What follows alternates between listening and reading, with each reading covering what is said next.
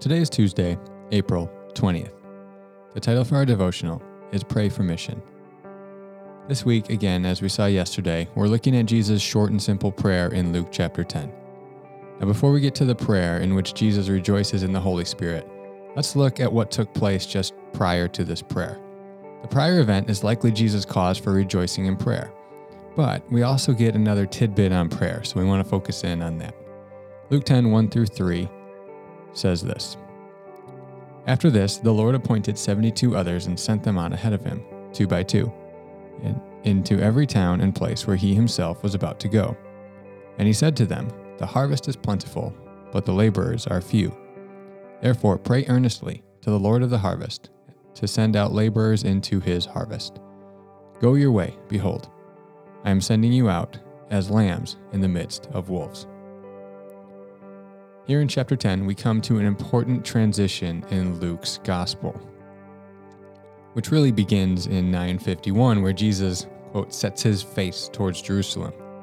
As the Bible Project video below illustrates, Luke uses these next few chapters to describe following Jesus as a journey together with him, learning through various events along the way. The importance of being willing to leave everything behind to follow Jesus is specifically taught in 957 to 62. Then, when we come to chapter 10 here, Jesus invites a large group of his followers to participate in his kingdom work. Your Bible likely has a footnote on the number. Some manuscripts say 70, while others say 72. The oldest and best manuscripts say 72, so that's likely the correct translation, but it is debatable. In any case, it's likely used symbolically, as biblical writers often do. It is likely referencing Moses' choosing of the elders in Numbers 11 to help with the work of leading the people. There, God gave them a portion of the Spirit that Moses had to help, quote, bear the burden of the people. Something similar is happening here. 72 is also a derivative of 12, which usually connotes God's sovereign elective purposes and the fulfillment of his will. This fulfillment will be more fully realized after Jesus ascends into heaven and his followers are left to expand and grow this new movement Jesus has begun without his physical presence with them there in the same way that he was before he ascended to heaven. This theme will also come into play when we look at Jesus' prayer tomorrow. There's much more in this text to unpack, but for the sake of time, we'll focus on the theme of prayer. In verse 2, Jesus says that the now famous words, that the harvest is plentiful, but the laborers are few. Therefore, pray earnestly to the Lord of the harvest to send out laborers into his harvest. This is most often talked about in missionary contexts, and rightfully so. So, just a couple of quick notes on this passage for today. First, he tells his disciples to pray earnestly. This is not the most common word in the Greek used for prayer.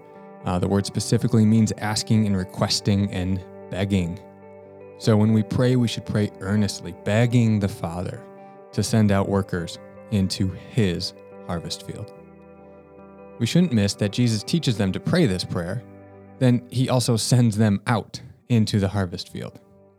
When we pray this prayer, we shouldn't be surprised if God unsettles your life and ends up calling you yourself into his harvest field.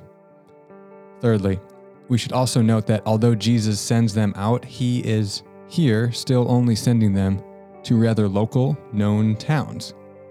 They are still in Samaria and Israel. So we should not take this command to only apply to overseas missions work, which we tend to think of first here. But we should think of it as our local ministry efforts as well. Perhaps for you, the harvest field that God has called you to, His harvest field, is your work or your gym or your neighborhood or the neighboring town. For additional content, I've linked you to the Bible Project video on the second part of the Gospel of Luke, chapters 10 through 24, which includes our text for today. So go ahead and navigate over to the devotional page and give that video a watch. For reflection today, spend a few moments just praying for God to send laborers into his harvest.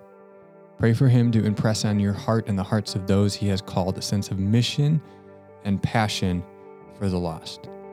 Pray for this. Pray earnestly. Beg God to send out laborers into the harvest. But keep in mind, you may be praying for yourself.